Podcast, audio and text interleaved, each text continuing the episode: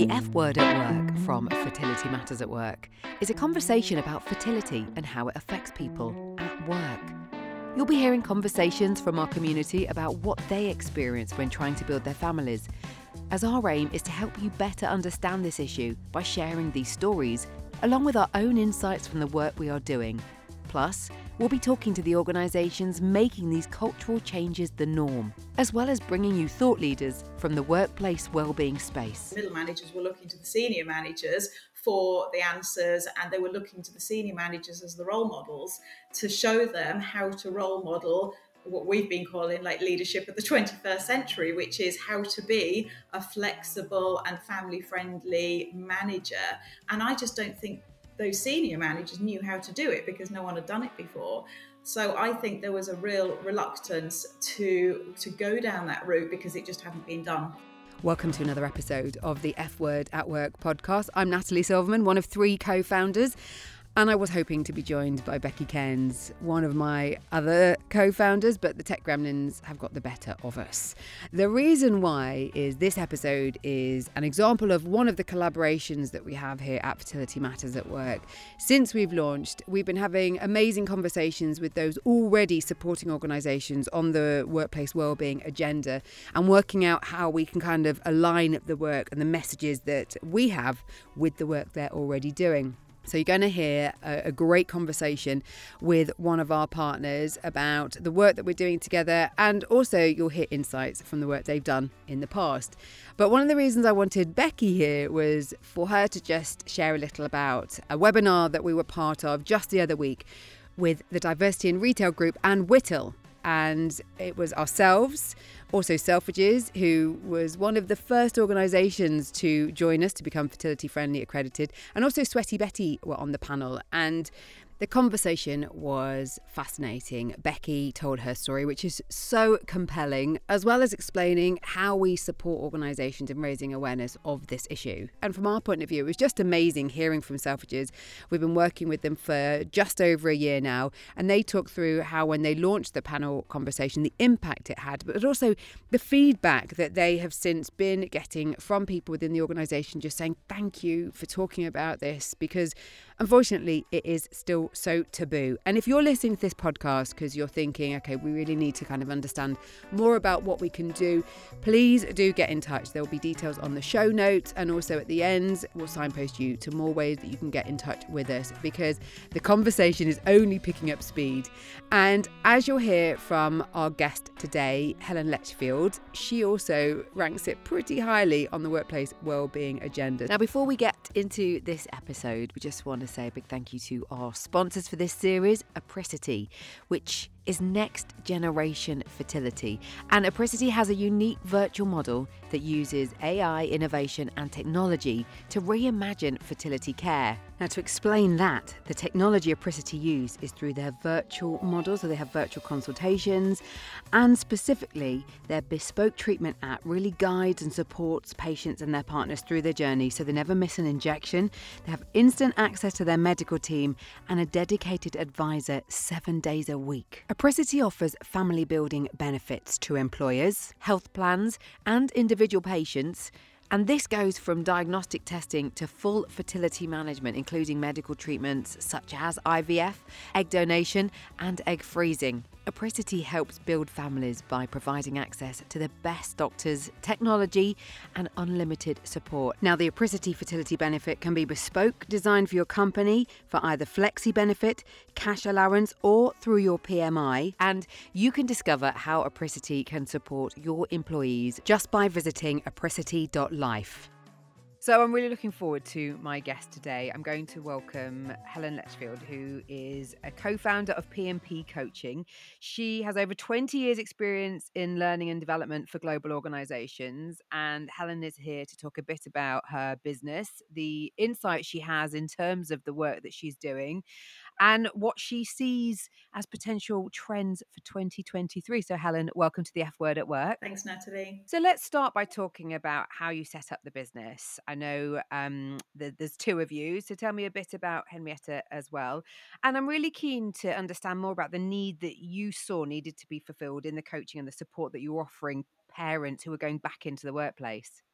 Yeah, so rewind about 16 years. I can't quite believe it was 16 years ago that Henrietta and I uh, first met in an NCT antenatal class. Um, so we were both pregnant at the time. I was working in financial services in learning and development.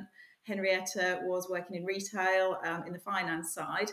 And we sort of went through that whole journey of um, pregnancy and then having our babies around about pretty much at the same time going off on maternity leave and then going back. And it was as we were going through that cycle that we realized just how hard it was to really look at the, the personal change, but also the professional change. And we found at the time there was loads of help out there around the, the parenting side, the baby side, what to do at home, but there was literally nothing around how to cope with your career and how do you cope if you're really missing work whilst you're off on maternity leave. And then when you want to get back into work, nobody was really helping you return. So that whole cycle of going through being pregnant, being on leave, and then going back to work was really unsupported. So that was what really gave us the idea of setting up um, P&P coaching. It was always with the aim to help people through that transition. Uh, we knew we wanted to start with organizations because um, that is where you can um, hopefully make the biggest impact because you can get big groups of people together and, and help them through their own transition. So that was the sort of the background, really. And we, we set about at the beginning 16 years ago, it was very much focused on maternity coaching. It was very much around helping women through the transition and getting them back to work. And I know you're putting the emphasis on women there. Has that changed to be people in general? Massively, yes. So over that 16 years, we've now moved from group face to face workshops for women to virtual one on one coaching for men, women, managers. I mean, even now we don't really call them mums and dads anymore. It's um, often referred to as primary and secondary caregivers. So even the language has changed massively over the years we've been doing it. And over the time that you've been in this space, how would you describe the acceptance of this being a key part of an organization's support package for its staff when they've gone through, you know, this transition to becoming parents and coming back to the workplace? Yeah, that has changed hugely as well because 16 years ago, I think organizations weren't quite ready for it. So they were more thinking about making sure they were avoiding um, legal cases that they were making sure that they were following the rules and the law around protecting women and making sure that they still had a job to come back to and that they were still um, welcomed back in. But that has now massively changed. So that is much more around helping everyone back into the workplace and creating that family friendly culture. Because for so many people, work is such a tonic. And I think becoming a parent, it's such an identity shift, isn't it? That there's a lot of redefining your identity post becoming a parent and getting back into the workplace? And has that been part of the learnings that you've had to give employers as well? Yeah, definitely. Um, I think a lot of people hadn't realised the impact that that change can have on you as a person. And I think the the thing that that organisations are embracing now is looking at that the fact that to be a family friendly and supportive organisation, you need to feel like you can bring your whole self to work. And that means being able to play out the roles that are most important to you. So if you need to spend family time, which most people do, whether you're a parent, whether you're a carer, you need to be able to spend that time in order for you to feel happy so that you're your best self at work. And I think organizations are finally realizing the importance of making people um, feel welcomed and supported organizations, the most progressive ones, are now using that and that creation of that culture as an attraction and a retention tool. And that absolutely wasn't happening 16 years ago. As I say, you know, it's gone from let's just make sure we're saying and doing the right thing and ticking the boxes to let's create a family friendly culture where everyone feels welcomed and supportive.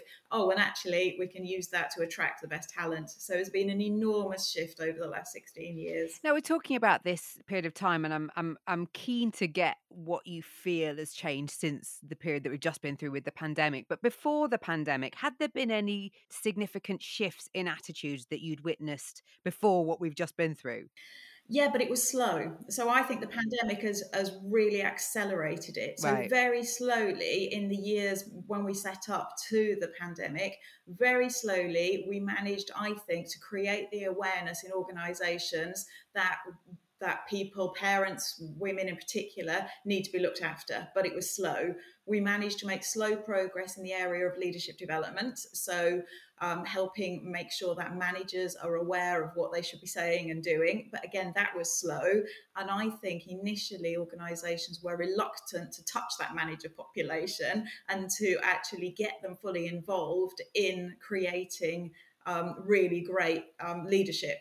So that all ticked over very, very slowly. And then when the pandemic hit, everything was accelerated because, of course, then we had everyone at home and we had a lot of dads now spending so much more time with their families which meant that they got used to the family routines they got used to working from home and that flexibility that that gave them which they never had before so when everybody then started to go back suddenly both mums and dads were asking for continued flexibility and still are and they were asking to be recognized when they want to go and do the school pickup at four o'clock and when they need time off for uh, medical appointments antenatal appointments. And because that demand from both men and women has soared since we've all started to go back after the pandemic, organisations have had no choice now. They have had to put in place measures to ensure that their companies are family friendly. Because your ethos as an organisation is to create inclusive and family friendly working cultures globally. Would you say then, from what you've yeah. just said, that the pandemic has actually helped one of your core values and yeah. helped organizations yeah. understand why it matters. It actually has. And that global element as well, I, mean, I think that's made a massive difference to the service that we're able to provide with our coaching team because previously we were all face to face, which meant that our coaching team was predominantly working with our clients who were London based because they were traveling to their client offices to do all the sessions face to face. And now, of course, because all the sessions are held virtually, um, over Zoom or Teams or just on the phone. And everybody loves that. And we've noticed that the parents themselves and the, the people within the organizations we're working with would much prefer to have a coaching session in the comfort um, and the confidentiality of their own home rather than doing it in the office where you know it's a personal thing that they're talking about so we've noticed that because people are happy to have these conversations at home it's meant that we've now been able to find a global pool of talented coaches. And it means now that when somebody's going through the parental transition, they don't just have to choose somebody because they're located in London. They can choose from somebody who's in, you know, Dubai if they want to, if they like the look of that coach profile and they feel that connection. So there's that global element which has been really, really brilliant for us, and and I think for anyone really who's looking for coaching. And obviously, you can work twenty four seven because of different time zones and yeah. people being everywhere.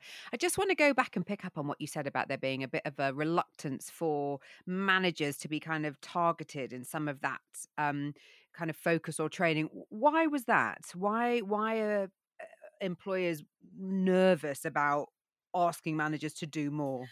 I think a lot of it was because of the, the, the pressures that are placed continuously on those middle managers, and they all went through exactly the same as what we went through in the pandemic. But I did a lot of management coaching during the pandemic, and, and one thing that I realised was, of course, that you know they're struggling in the same way that we are, but they were looking, the middle managers were looking to the senior managers for the answers, and they were looking to the senior managers as the role models to show them how to role model what we've been calling like leadership of the 21st century, which is how to be a flexible and family friendly manager.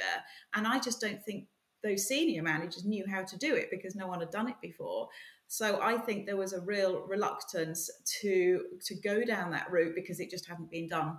So slowly over the last few years, as the awareness around the need to be more flexible and the uh, the need to to have that family friendly, supportive team culture has really played out.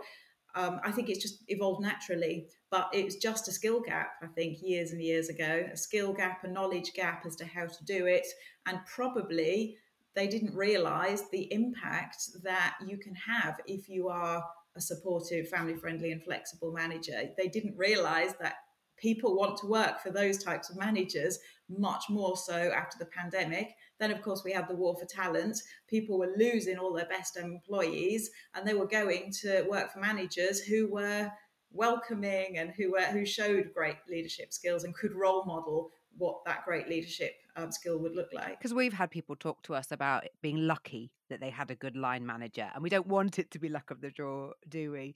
And I think as well, the narrative anyway in in the media and in society in general has changed to talk about the modern family more. So we know that roles have changed, and organisations need to kind of keep up with that change. I'm interested in whether there were any areas that clients were interested in in terms of support and coaching that you maybe didn't expect? Or was it all quite you were leading the way in what you thought and they were following your guidance? I think it might be a bit of both but i think what has surprised us and where we've evolved over the last year as, as i suppose it's been around what does family friendly mean to each organization? And what has taken us by surprise is the speed at which organizations are now, especially in HR and, and um, D&I and L&D, they're happy to look above and beyond family friendliness as just that parental transition. And I think the speed at which that has changed has really surprised me. So, for example, our work together, Natalie, starting to look at the whole journey. So, looking all the way from some of the, the early female challenges, all the way from menstruation, fertility, the parental transition, all the way through to menopause, then gendered ageism as well as we start to um, look at that full life cycle. And what I'm really realizing is that organizations are now ready to embrace that whole cycle, not just what was obvious previously around that maternity and the discrimination. And that that is moving way faster than I thought it would, uh, which is brilliant news for all of us because it's really hitting the agenda now that there are lots of different challenges that a typical person, obviously females, that they, they go through a lot of these challenges and yeah and i think it's that realization from organizations that they have to support the full cycle. And it's it's brought me really nicely onto my next question because we've we've talked a lot about family friendly organizations and at fertility matters at work. We kind of try to talk about this pre-family and family building and being friendly to, to those in that space which you've just alluded to in in in what organizations are looking at. So when it comes to that fertility conversation, having more uptake within the workplace, like you, we've been equally not surprised because I suppose we knew that it had to happen, but we're trying to keep up with it. Do you think that organizations are ready then? Because the momentum is there. We've seen what happened with the menopause, and obviously the lockdown put the emphasis on mental health and the need for that. And you're talking about the work you've been doing over a 16 year period around the parental transition. So we've we've broadened the scope now of what we're asking organizations to do in terms of that fertility journey and the uptake around that you know we're starting to work together and i know that you're hearing more people ask about the conversation so do you think that companies are ready for this? They're like right okay it isn't just this one thing it is going to have to be as you've just described this whole journey Yes, I definitely do. However, different organisations in different sectors are, are, at different places. So I think um, what we have noticed, and which has been fantastic, is that you know previously we had lots of companies coming to us in in um, the finance sector or in insurance or in law. They were the ones who started. But now the brilliant thing is, is not only is uh, people happy to talk about the, the whole conversation, including fertility, that are also coming to us from different sectors. So we've got a lot of male heavy, male dominated sectors such as uh, manufacturing. Um, and we've got uh, quite a lot of people coming to us in that field, and which is fantastic because even though there's a, a less women there in, in some of these um, industries, they are recognizing the need to hear their um, opinions, to listen to what support they need and fertility keeps coming up time and again as something um, which people have recognized that they want to break that taboo about talking about it. So I think the culture we're in right now is, and, and the, the culture that a lot of organizations are hoping to create is around breaking the bias and breaking the taboo and sharing and talking about these experiences so that solutions can be then put into place to help people get through challenges such as fertility at work. You mentioned about that more male dominated environment, and we had an interesting conversation recently with a man who talked about knowing he had the support in the workplace was like that psychological contract and made him want to be more loyal because he felt that they had his back. And it's that kind of conversation that we want to encourage when we know that this isn't a normal conversation um, amongst men, um, that there is maybe more of a reluctance to admit mental health related issues but also we know because often if the focus if we're talking about a heterosexual route through fertility that the focus is on the woman that the man can feel redundant. But we also want to highlight that men do suffer. If there's pregnancy loss there's all the grief around that. If there is the trials and tribulations of fertility treatment that organizations understand that if we're talking about a heterosexual or a same sex couple or even a solo route to parenthood that there are lots of ups and downs that these people need to feel supported in and it's a, a lengthy process. Do you think then that in terms of advice for hr well-being leads managers because I wonder whether there is quite a bit of overwhelm around all these different topics that people are having to take on and learn about and be empathetic towards. What advice would you give? Do you think that we need to spend a bit more time kind of reassuring people about how they will cope with this load, this mental load that they need to now be responsible for in supporting their mm. staff?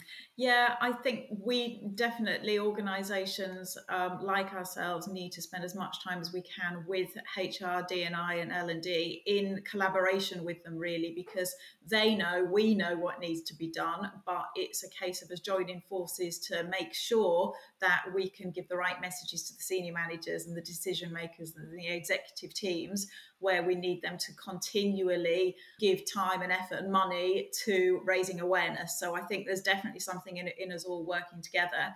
I think in terms of focus, I would probably pick up on the, the point we were just making about making sure that whatever we're offering to women also gets offered to men. I'd say, you know, that would be probably for those organizations that are um, still fairly early on in, in the journey of, of creating this family friendly workspace is really to not just rely on initiatives for women, but everything you put out, put out for both men and women. We've always called um, our coaching work parental transition coaching. Um, rather than maternity coaching, everything we do um, is trying to help um, HR and organisations come up with, I guess, creating that equal playing field. So, not making things a women's problem. And it's exactly the same as the work that you're doing around recognising the impact that these challenges have on both parties, men and women. So, I think that would probably be the main message, really, in terms of looking at where to start. It's equalising the playing field, offering all of these support initiative for both men and women, regardless. And we, as I said before, you know, we often don't even call them mums and dads now. We just call them primary and secondary caregivers. And I think just starting to use that language starts to even the playing field. What do you think then is going to be a big talking point this year?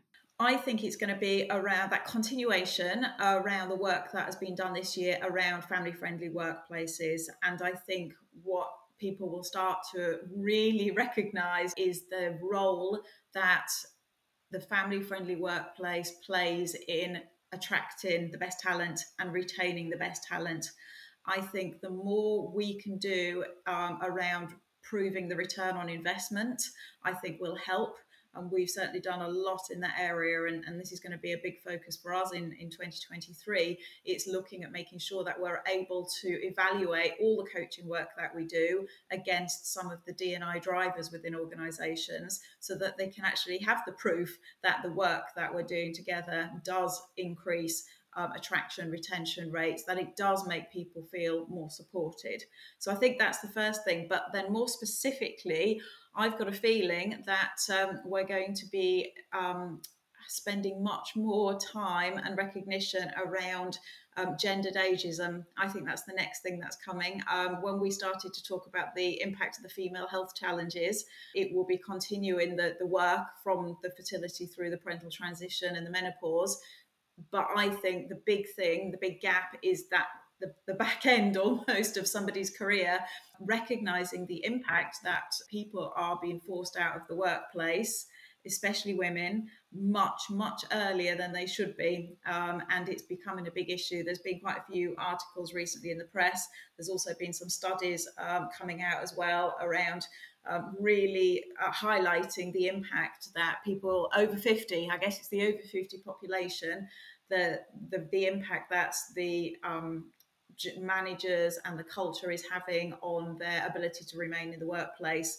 And I think because we are so short of talent, the over 50s population, male or female, is so, so crucial to uh, levels of experience um, from both the sort of technical perspective within an organization, but also from that personal and leadership perspective as well. So this year, the focus is going to be much more around um, the, the gendered ageism and really starting to offer support and help to make sure that we can retain really talented over 50s. And this is a bit of a sideball, and don't worry if you're not happy answering it. I, am just interested if you are.